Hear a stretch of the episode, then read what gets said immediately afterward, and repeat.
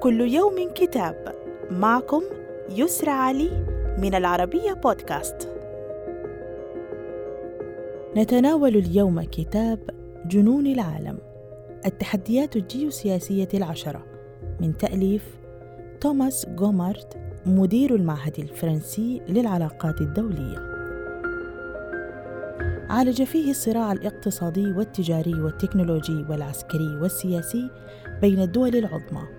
ففي بداية دراسته يأتي غومارت على مقولة شهيرة للفيلسوف اليوناني توسيديد يؤكد فيها أن بروز قوة جديدة يتم دوما على حساب قوة قائمة ويقود غالبا إلى النزاع.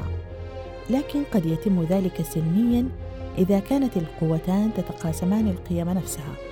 والحال أن بين الصين والولايات المتحدة قوة قيمية ولذا فإن انقلاب ميزان القوى بين القوتين خلال جيل أو جيلين يشكل اليوم التحدي الأكبر للسياسة الدولية.